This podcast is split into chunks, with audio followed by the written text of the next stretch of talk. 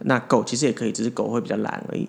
没有啊，狗不会比较懒，只是咱们家的狗比较懒。哦、好 o k 对，是这是一场误会。 对嘛？ 那其通实常别人家是反过来。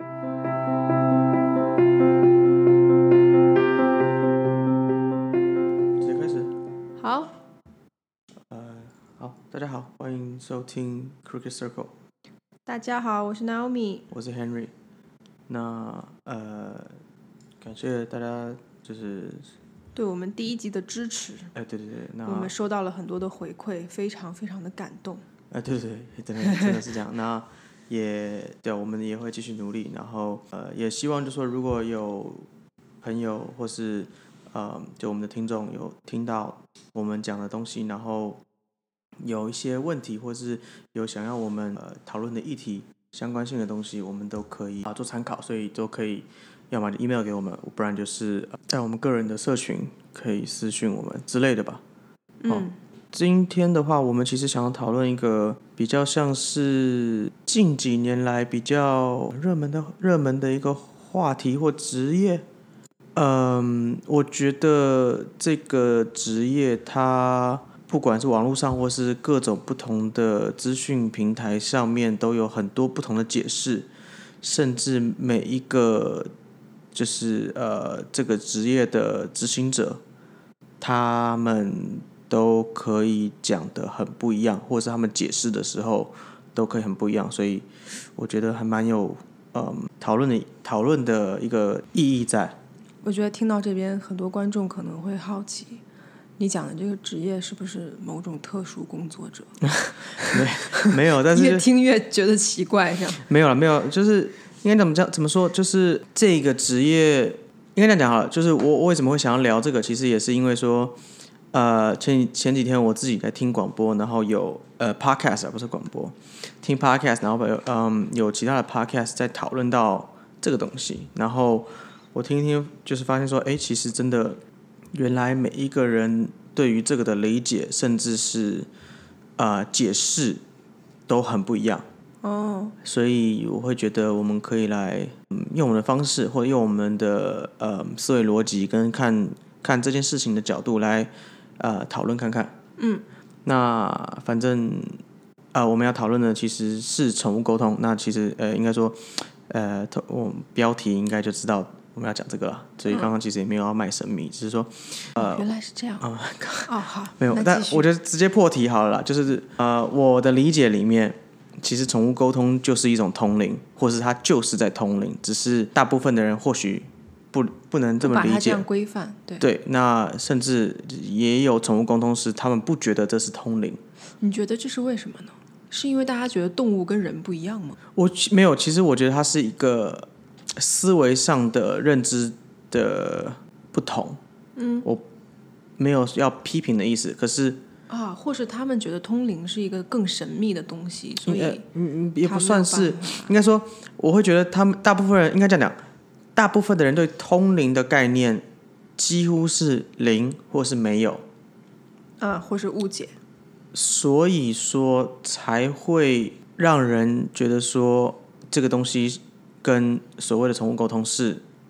两回事。嗯，呃，我先不要讲，我觉得宠物沟通，呃，宠物沟通或通灵是什么？我觉得以以一个灵媒的角度，你先解释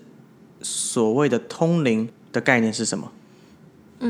这个通灵的概念，我们上面第一集有稍微讲一些，没有讲的很细节啦。但是就以这个话题来展开的话，嗯、基本上就是还是说，当一个人他可以把自己变成一个很干净的通道来接收一些，呃，他之外的讯息，那么这个讯息的内容或者说接收的来源，它可以是有，它可以是任何有意识的存在。所以这个也就是为什么宠物沟通其实就是在通灵。呃，但是这个里面我也呃顺带要提到一件事情，就是其实大部分人都有通灵的呃日常习惯，我甚至可以这样讲，只是说他们自己不知道自己在通灵。举一个简单的例子哈，呃，为什么说宠物沟通其实可以规范为通灵呢？呃，我们身边或者说我们应该多少也遇到过或看到过一些特别会养植物的人，对啊，你就有朋友超级无敌会，对就是养什么都活，然后啊，有的人就养什么都死，对，然后它的养什么都活最厉害的一点在于，它可以养各种不同种类的植物，有的是需要很多水，有的是需要比哎较对少的水，然后有的是热带的，有的是比较寒带的，但很都复杂的，对，都可以同时在一个空间生存，而且它不需要根据它们的生活习惯特别去做一个位置上的分类。我觉得应该要特别提一下，他你那个朋友，他甚至不是研究这个的，对对，他没他不错，是以这个为职业的，他就是喜欢当兴趣，对但不是说哦有专门在研究，或是花了很多年的时间去去学这个东西啊，对没有完没全有他没完有全没有学过，就天生就是会这件事情。对。那么我其实有很多次问过他，我说你怎么可以把东西养得这么好？他就说哦，我就跟他们讲话啊。然后，但是那个时候的我觉得这种东西听起来就是 bullshit。对对对对，嗯，我觉得就这个人可能就是八成精神有点问题，或者是有嗯点怪力乱神，或者有点诡异这样的。嗯，但后来我自己，我觉得这个也是一个人在变化的一个过程吧。就是当你没有到某一个振动频率的时候，振动频率比较高的人传递给你的信息，你就算听见了，你也接收不到。 所以我自己后来有接触这些东西，然后用一个更开放的心态去看很多人事物的时候，发现他讲的真的完全没有错。他所谓的跟植物对话，并不是说聊天什么啊，你今天吃吃了多少什么。你爱吃什么，不爱吃什么，你喜欢什么颜色，不是这种，而是他就是单纯的是一个感应。他跟我讲说，当某一株植物比较缺水的时候，它 somehow 就能感觉到它需要水，然后他再他再过去去摸一下，看它是不是真的需要，然后 turns out 它确实就是需要这样的。嗯，可以说是一个念头这样的概念。对有时候你突然就醒来，觉得说，哎，怎么样？这其实某种程度上也是一种接受讯息的一个呃例子。对，对吧没错没错。所以我刚刚讲说，其实大部分人都有通灵的习惯，但是他并不知道他在通灵。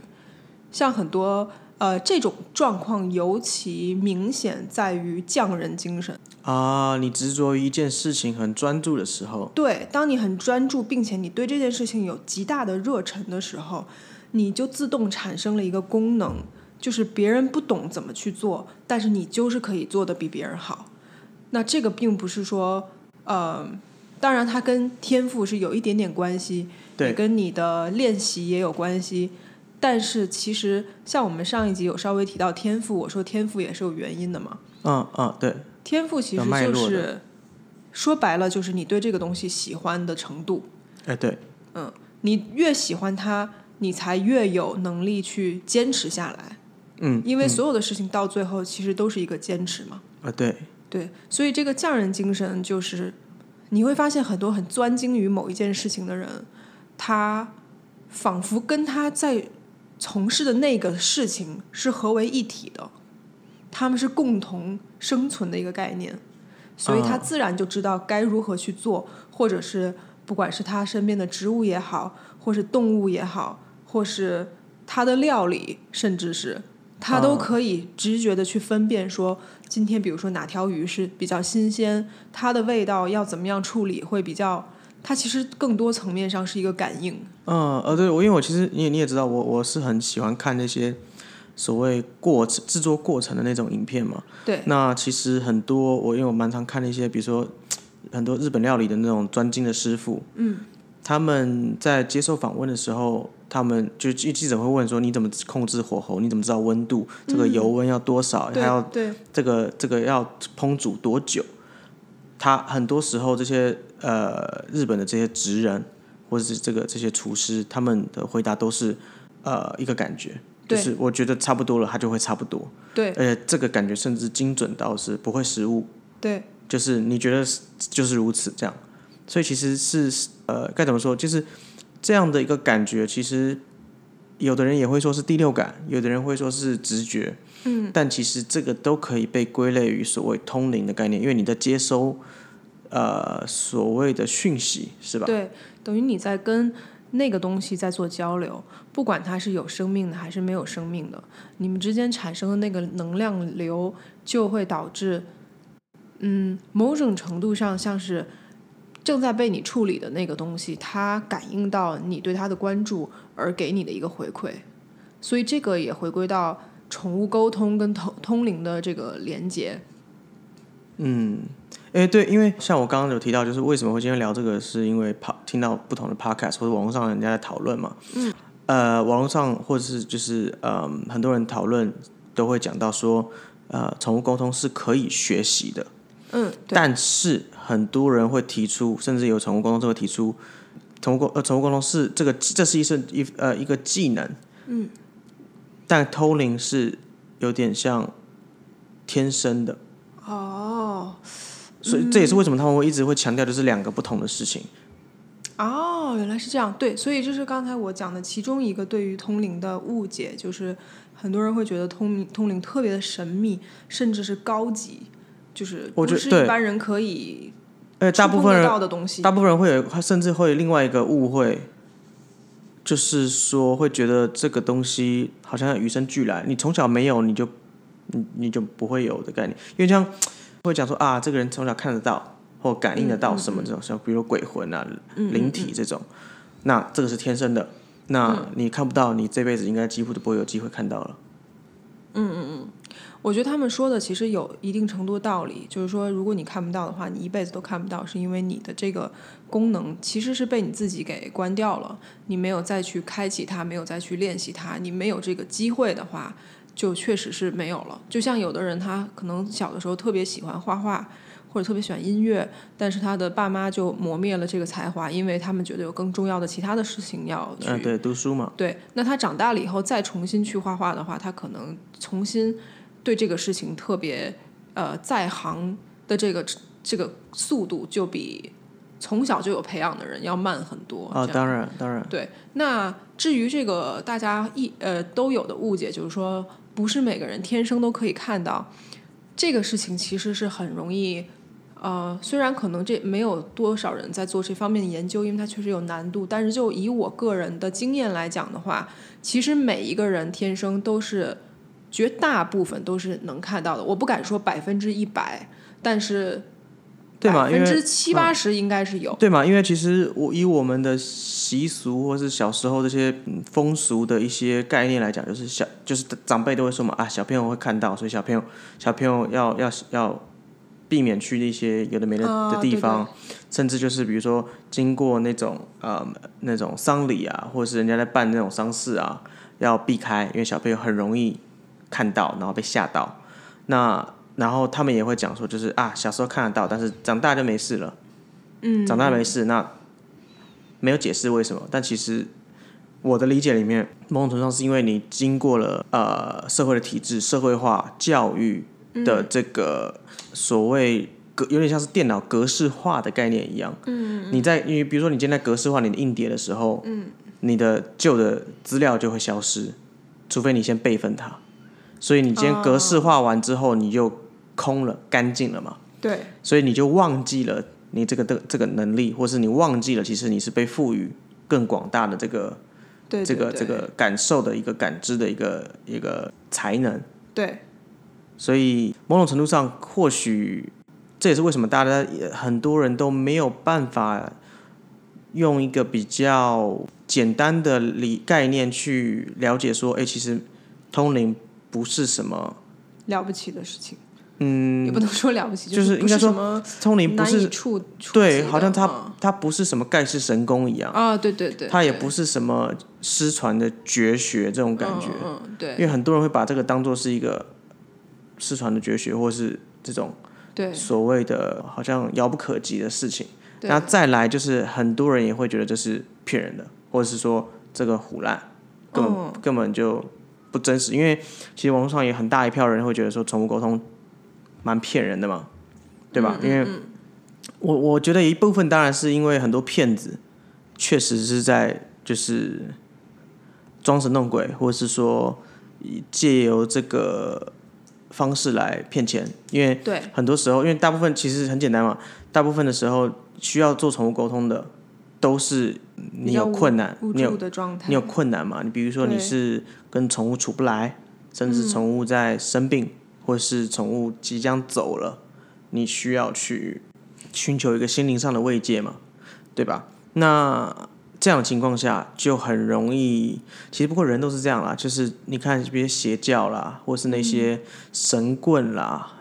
那些什么要帮你驱魔的啦，通常都是都是在利用人家的这种脆弱的这种心灵嘛。对，那宠物沟通，我觉得也也就是一样啦，就是跟这些宗教啦、这些这些神棍是一样的概念，就是他们都会利用人心的这个弱点，然后来骗钱，所以造成很多人会有这种观感，觉得说、啊，这个你看这么多例子，网络上很多例子，甚至之前我也看过，就是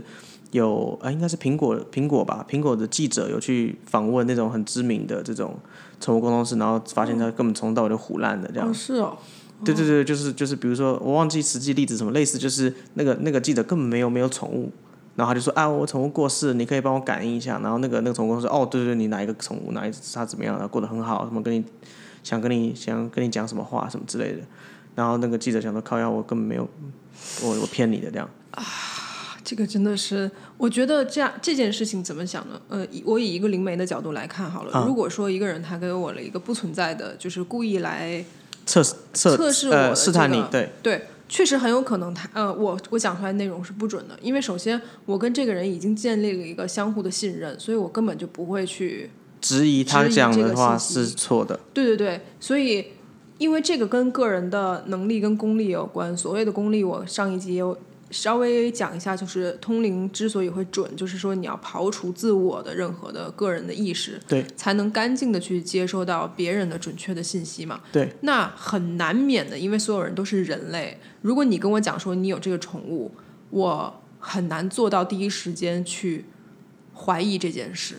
所嗯以它就变成了我的一个、自己的印象嘛。 based on 这个信息来再做另外的扩展。但是你刚刚有提到说，这个人讲说他跟这个人的连接怎么怎么样，对，这个部分还真的是蛮蛮让人失望的。就如果说你凭空给我一个别人的狗或者猫或者跟你反正没有关系的一个东西的话，至少我能应该可以感觉到说它跟你的感情是很薄弱的。但是这个话又讲回来，你很难去断定说，因为所有东西都是一个能量，它并不会用一个完全语言的方式来传递过来。虽然有的人接收信息的方式是仿佛听到了一串语言，但是那个是因为他自己的语言系统把它翻译成这个样子。所以，假设你给了我一个照片，跟我讲说那是你的狗，但是它并不是你的狗，那么我能够看到的信息，很有可能就是说，哎，感觉它好像跟你的连接不是很深，这样，哦对，你刚刚提到一个很有趣的，我我我也我也想要讨论的东西，就是讯息进来的形式。嗯，意思就是说，像呃，我也有稍微查了一下，很多不同的这些宠物沟通师，他们每每一个讲的方式都不太一样。嗯，那他们也会说，就是应该说，呃他们有的会说哦，嗯就是等于有点像是转述你宠物讲的话。嗯，那有的在比较是呃。讲一些比较片段的资讯，嗯，比如说，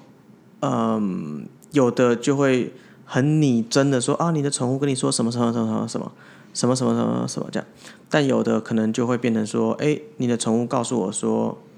呃，哦，一个红色的碗，或者是哦一个什么，哦，原来它是它需要多点吃的，或者它需要多点水，或是什么啊不干净，所以它在它在表现出它丢给我一个。呃，比如猫砂的样子，嗯，然后猫砂盆，然后叫就是哎，其实这是他很介意的事情，嗯，那两者比较起来，我的概念里面，我会我会认定于前者是接近于假的，你可以举一个前者的例子吗？比如说好了，就是也会有那种，我之前也看过节目上有请那种，就是以前台湾综艺节目，然后有请请就从工作室来，然后就是可能类似于比如说，也就是呃节目的来宾就会抱他们的猫狗这样，然后然后那从公司就类似于就说啊，你的你的你的你的狗跟我讲说啊，它不喜欢你平常呃穿穿那双靴子，因为不好看，跟你的身形比例不搭这样。那应该是他自己 这么觉得就，骗人的啊！这就是 这应该这样讲，我我的主观认定，嗯，这是完全是我的意见哦，嗯，我的主观认定里面认为，只要宠物沟通把宠物的意见拟人化了，嗯并且把它们套用在人类的逻辑里面，嗯我就不能接受。哦，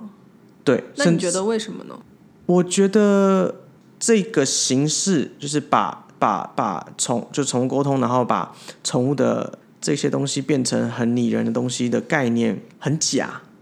因为宠物并不是用我们人类的思维去思考的，对，并且宠物在意的东西怎么会是人在意的东西呢？啊，这个也就是是要说讲第一点嘛，就是他们想的东西根本就不一样嘛，就对是吧就是狗跟猫不会在意穿搭，因为嗯狗跟猫没有衣服的概念。嗯他们可能可以知道颜色，他们可能可以大概知道你的外形一个感觉，但他们不会说你不适合穿这件衣服，因为我觉得这个不不合你的身形比例。嗯，对，这我就懂你的这意思就是很夸张，这个东西就就很夸张嘛。对就就好像你有点像是硬你要硬要去翻译一个根本不属于你的东西，嗯对吧？就是很难很难去形容这个感觉。但反正就是我的我的点就在于说，就是宠物不应该要有属于人类的逻辑，他们在意的事情可能跟我们在意的事情是完全不一样的。或嗯许当然，他们也可能就是会很基本的，比如说我我需要你陪我，我需要你多陪我玩，我喜欢去公园，我喜欢晒太阳，这种宠物会在意的事情。可是，比如说你今天跟，比如说有人有人养有人养鱼，有人养老鼠，难道那些那只鱼会想说，哦，我觉得你的电脑跑得很慢，不好用， 还是说那只就是，或是说，哎、那只就是你的你的老鼠会说，哎、你它平常吃的那个臭豆腐好臭，这样，就是他们根本没有这个概念才对啊。然后你养的鹦鹉觉得你写了一手特别美的钢笔字，这样就是我会觉 我会觉得，只要宠物沟通是这样形式表现的，我基本上八九不离十会觉得它是假的。啊、我懂懂懂。我觉得你讲的这个非常的合乎逻辑，因为人类跟动物最大的区别在于人类有时间的观念，然后人类有想象力，所以这个就注定了人类思考的东西就是跟动物不一样。还有，对，讲到了时间的概念，对宠物哪知道时间？对他们连他们连时间是什么都不知道。对，你他们难道会说啊，礼拜三的时候他穿什么衣服？这个已经保证骗人的。他们根本不知道什么是礼拜三。你跟他讲一个小时，他们都会回应你说什么是小时，对对吧？因为、对吧？你我我们跟我们我们家的狗狗的经验就是这样啊。你跟他说哦，爸爸妈妈两个小时之后就来陪你，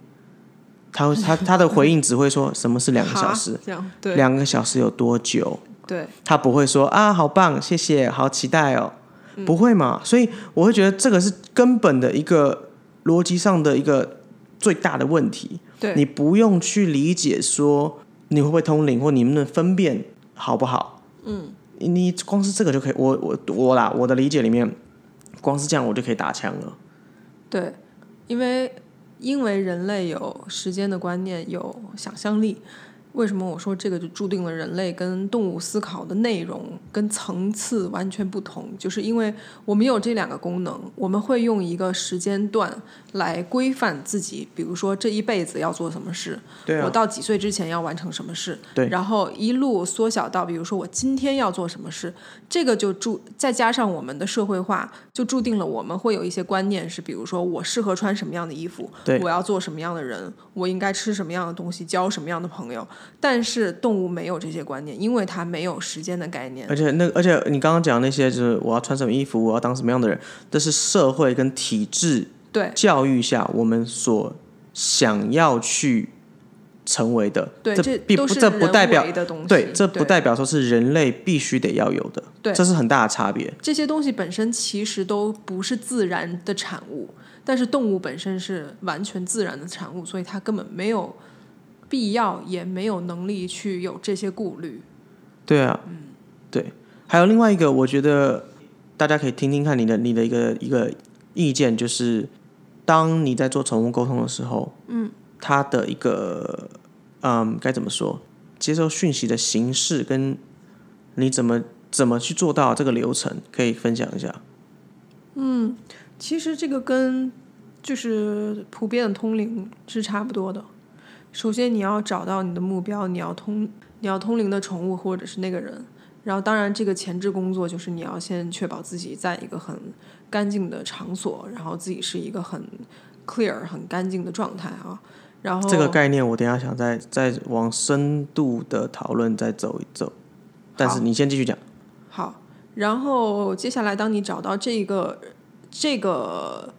呃动物或者人的时候啊，我们就今天就是先讲动物好了。好，讲到这个动，找到这个动物，如何去找它，通常是通过名字或者是照片，就是任何可以对准它的能量的东西。对，因为所有它的东西都会带有它的能量嘛。对对，那如果说你实在没有照片的话，有的时候，比如说用它的衣服或者它的玩具，也是可以能感受到这也是哦这个对，动物。没错，对，然后，嗯，那么接下来的话，呃，我个人的习惯是先观察，观察他的状态，观察他的所处在的背景，呃，重点是他的心情。那么通常，任何你觉得有趣的特点，都可以展开变成一个问题，然后再去探索那个背问题背后的原因。那我觉得详细一点的，就是当宠物想要告诉你一件事情的时候，嗯，它是用什么样的形式？你怎么接收到这个讯息？这跟这个讯息的模式跟形态是什么样子？比如说好了，我举个我举个例子好了，有就是比如说有有人这样问你说，哎，我的狗最近都不吃饭，帮我问一下为什么？那如果那只狗想要告诉你问你问这个问题之后，通常你得到的反应跟那个反应的形式是什么？实际上呢，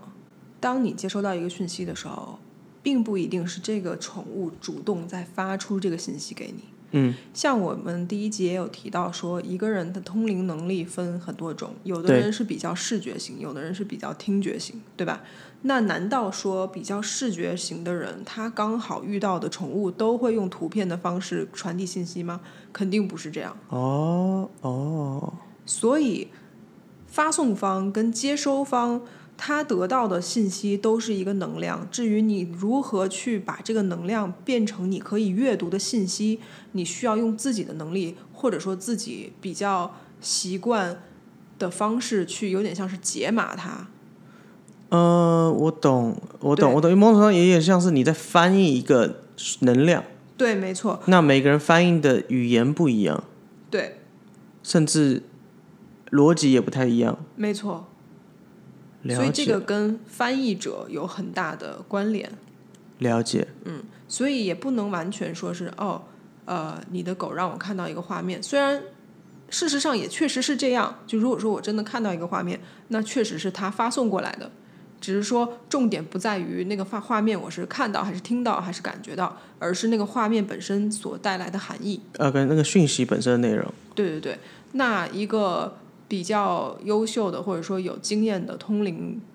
的人，或者说宠物沟通师也好，他的厉害的点就在于他可以把所有的信息整统，然后比较准确的翻译出来。嗯，了解，因为宠物本身也是没有语言的嘛，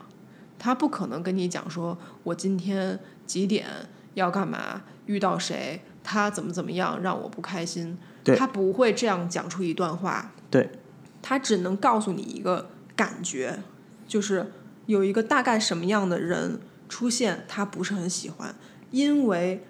原因很有可能是那个人本身散发出来的能场，嗯，跟他的穿着什么的没有太大关联，但是也有可能啊，就是说他呃会不喜欢某一种穿着，但那个通常是因为他原原来可能是被那个样子的人伤害过或者怎么样，或是他记吓得到那个过嗯点，对对对，这个也是有可能的，对，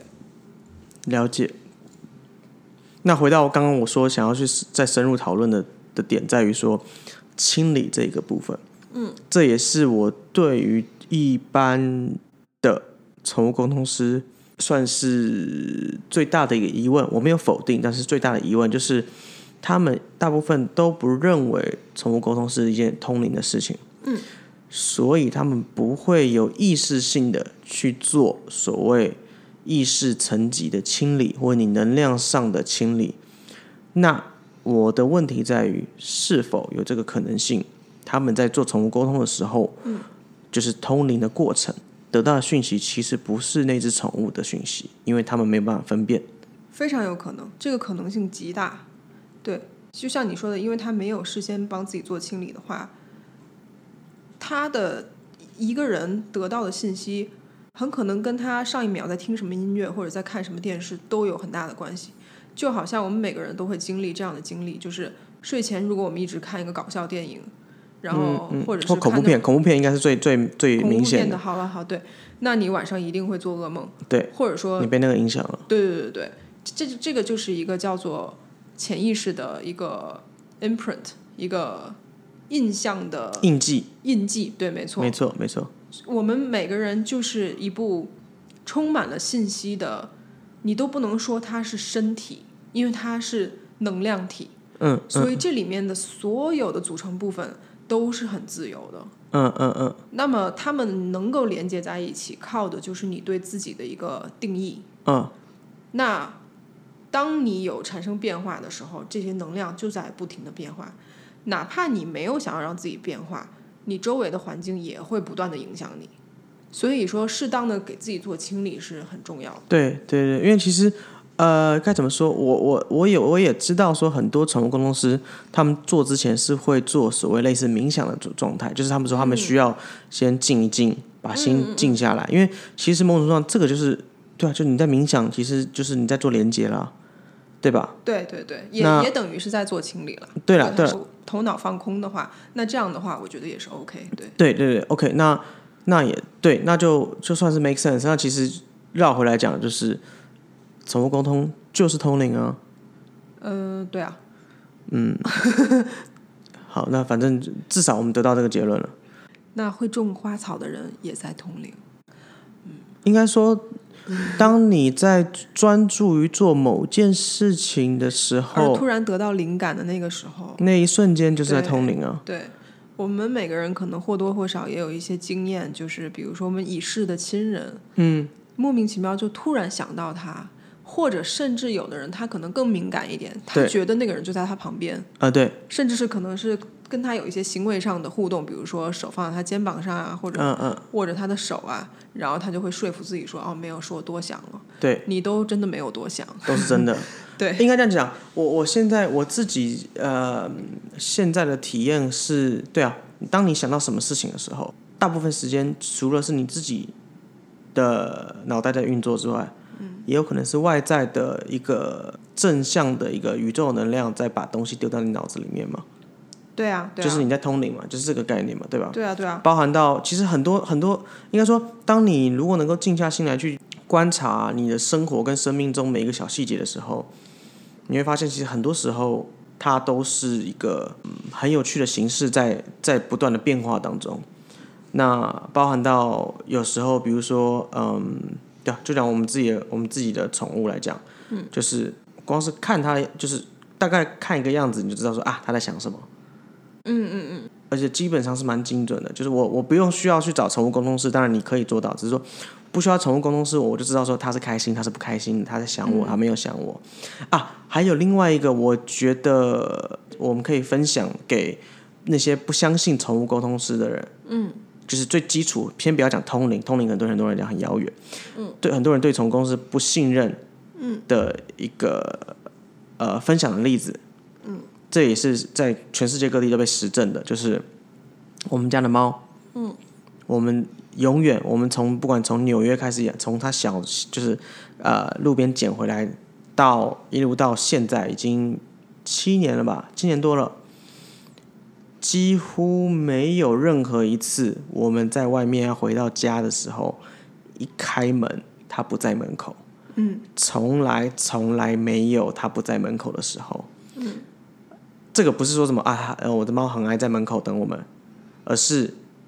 它每次都能很精准的知道我们什么时候要回家，嗯，并且这个不是。什么哦？它平常就在就在鞋柜里面睡，或是它在玄关里门口等我们，因为我们有时候从车库回到家，有时候从正门回到家，嗯，不管哪一次，我们不管从哪里回来，他都能够在门口迎接我们，嗯，并且我们也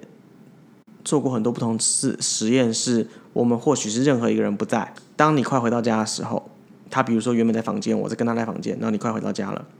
大概你快回到家前二十分钟半个小时，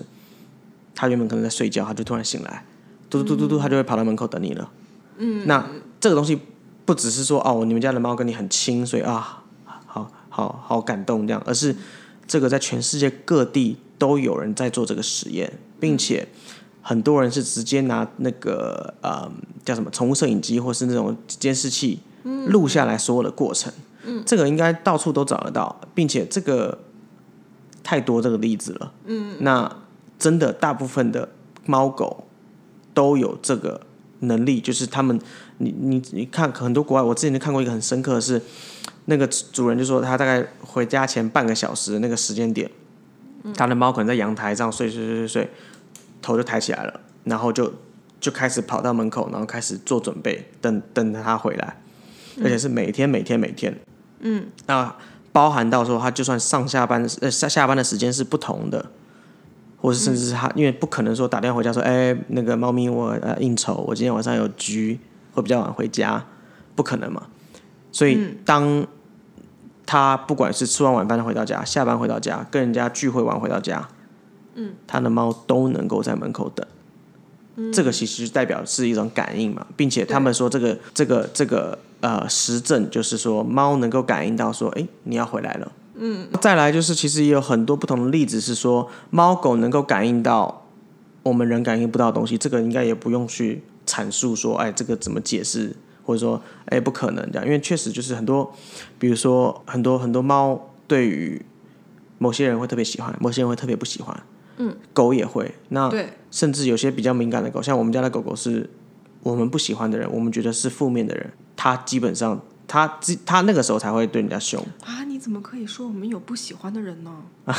就是应该说我们觉得负面的人啊，这样讲好了，啊，好不好对？啦对啦，嗯就确实也是嗯也也也有肯定是有嘛，对吧每因个为人身边都会有。对啊，，或者讨厌我，应该这样讲，讨厌我的人好了，好不好？这样比较简单，因为可能讨厌我的人比较多。好像是。啊对，反正这个都是这都是很实很实际，并且是它不是哦、少数的例子，它对是很常见的。对，所以很多时候其实，当你想要跟你宠物沟通，嗯，其实你自己练习都可以做得到。对，你不需要，当然我没有在否定宠物沟通师，我只是觉得说，我觉得把这个逻辑跟脉络阐述的更完整一点的时候，它不会听起来这么怪力乱神，嗯，它也不会听起来好像啊很遥远，这个天生的一个赋予的一个才能如何如何，我没有这个才能，我做不到，而是我们其实变相的希望要想要去鼓励所有人，你都有能力去做到跟不同的生命体的一个意识的交流，就是很多时候其实它不是沟通，它是意识的交流。对，那当然，这个再讲深一点，可以扯到，就你扯到意识层面的话，又又是一个很深入的一个话题。这个日后我们也可以做一个更多完整的一个讨论。嗯，那如果今天单讲宠物沟通的话，我觉得其实应该听得懂吧？我们刚刚这样讲，应该是听得得懂懂的吗？对对对，可以啊应该应该是蛮蛮容易，因为他们我尽量都用比较好理解的逻辑去去去分析的嘛，对吧？嗯，没有在就是当然我希我不希望就是大家听完会觉得我在批评， 或哦是、或是觉得说大部分都是骗子了。啊我我相信还是很多很多很棒的宠物沟通师，他们是很很认真在、呃、很认真，并。且很正面的在帮助人的，因为对啊，确实就跟医生一样嘛，甚至对很多很正面的宗教领袖也是一或样的者嘛，包括什么那种庙里的鸡桶啊什么的，也有很正面的人，他是用这个方式在在帮助人的。对对对对所以对我我我觉得不是要故意去鸡蛋里挑骨头，或者是嗯说找他们的麻烦，更多的是我希望大家能够去理解这个脉络。那当然，其实也某种程度上就是跟我们第一集讲的一样，如何去分辨真的会、真的和假的。对嗯对对，就是因为当你脆弱的时候，你很容易陷入那个陷阱跟情绪里面。对灵媒也是一样的概念，就是我们怎么去分辨，我们教你怎么去分辨。那呃，宠物工作室也是一样，就是如果这个宠物工作室没有办法，嗯、用一个更清楚的逻辑跟脉络去讨论，呃，他这样他的他的一个职业或他的他的一个技能的时候，或许或许就是变成可能要稍微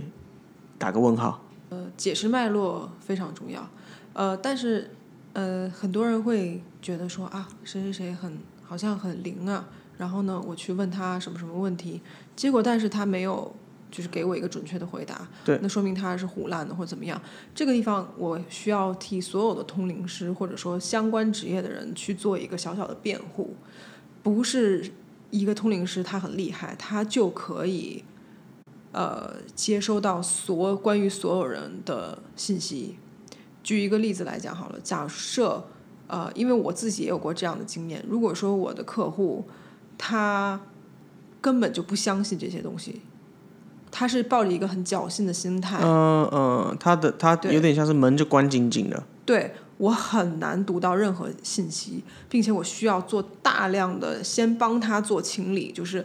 他需要把那些东西拿掉，并且我要花很多功夫，不管是感化他也好，还是解释很多东西也好，慢慢的让他放掉这个戒心。嗯嗯，所谓这个戒心，不是说他没有跟我讲什么信息，所以我没得没得猜或者怎么样，而是他自我的内心的一个防备。如果他竖起一道墙的话，我就很难看到什么关于他自己的东西。这样，然后另外一个，呃，刚才我们讲到这个宠物沟通，我还有一个点要稍微补充一下，就是很多人会觉得说啊，好像人类可以跟宠物沟通是一件很难得的事情，因为因为没有几个人可以做到嘛。嗯。但是动物好像都可以感应到人，好像然后大家就会觉得说动物比较灵性。灵性，嗯，对，事实上，动物为什么有灵性，这个也跟你刚刚讲的是，呃，跟跟你刚刚讲的，我们人类被社会化有很大的关联。嗯嗯，因为我们跟大自然已经非常脱离了，尤其是住在城市当中的，然后你需要从小去接受某一些嗯教育，然后你嗯需要从小被灌输说，我长大以后一定要做某些职业才可以有一个稳定的人生。嗯，这个时间点通常就是你跟这个大自然脱离的时候，然后大部分人就慢慢丧失了这个通灵的能力。嗯，那么所谓这个通灵的能力是什么呢？如果说我们以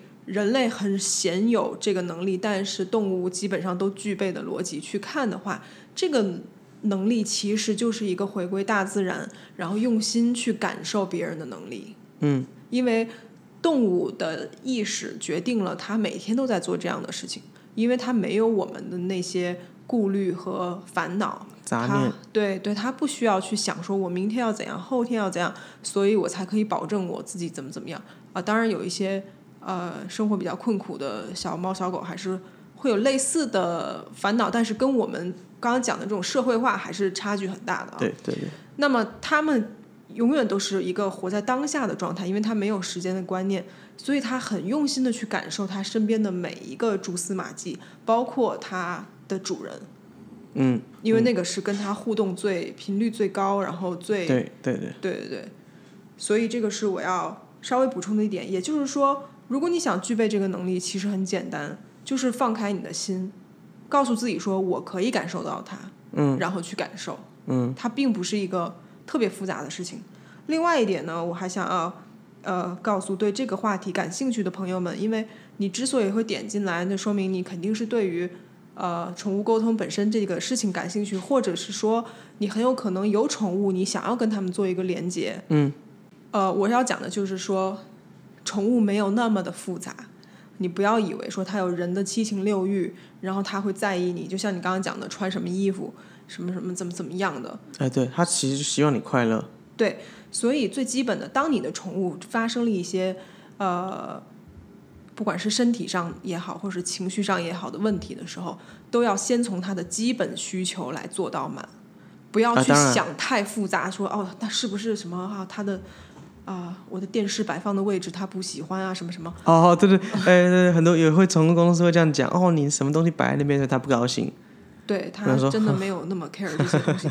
所以你就是瞎胡从一个宠物最基本的需求，吃的、喝的、它的健康，然后他最的环重要境的环境，是你跟他在一起的心情和互动，对对对，因为你是他的主人，他是你，在他的眼里，你是他生命中基本上最重要的存在，所以你的状态就会直接影响他。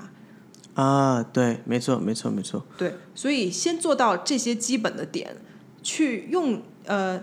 把你自己套入在他的身体里，感受他的生存环境。如果你觉得哦这个房间可能太热了，那你就给他开个冷气或者开个风扇。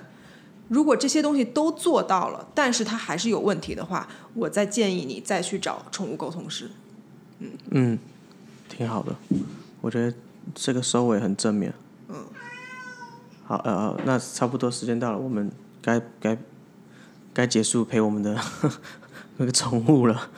对，嗯我们的猫已经有点不耐烦了。对，那就感谢各位的收听，我们会继续呃录制有趣的话题，对，希望大家可以，呃，感兴趣的话，也尽量多给我们投意。见，这样对，投稿，然后我们会没有什么不能聊聊的啦。啊。当然，其实我们应该我们本身已经有一个有一个 list 是很多了，很多我们想要讲的了，应该这样讲。对对对，好，那就感谢大家收听，谢谢，拜拜。谢谢，拜拜。